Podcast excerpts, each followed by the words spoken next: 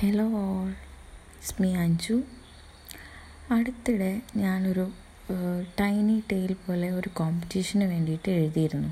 അവർ ഒരു eighty words വേണം അതിൽ കൂടരുത് എന്നൊക്കെ പറഞ്ഞിട്ടുള്ള കുറച്ച് ഗൈഡ് ലൈൻസ് ഒക്കെ ആയിരുന്നു ഉണ്ടായിരുന്നത് അപ്പോൾ വളരെ കുറച്ച് വാക്കുകളിൽ എന്തെങ്കിലും ഷെയർ ചെയ്യാൻ പറ്റിയാൽ നല്ലതാണല്ലോ. അപ്പം അങ്ങനെ ഒരു ഉദ്യമത്തിൽ ആണ് ഞാൻ ഒരു കുഞ്ഞു ഇംഗ്ലീഷിലൊരു ചെറിയൊരു ടെയിൽ എന്ന് പറഞ്ഞാൽ കുഞ്ഞു കഥ. അങ്ങനെയാണ് ഞാനത് വായിക്കാം. എന്റെ പേര് ഇറ്റ്സ് റെയിനിങ് ഇൻസൈഡ് കഥ എങ്ങനെയാണ്?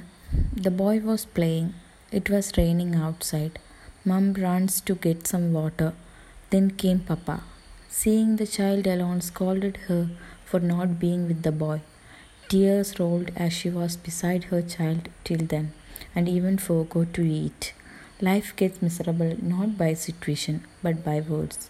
She went to kitchen to make tea for him. Seeing the rain outside, instead of making tea, she took some food, started to eat, enjoying the rain. Thank you.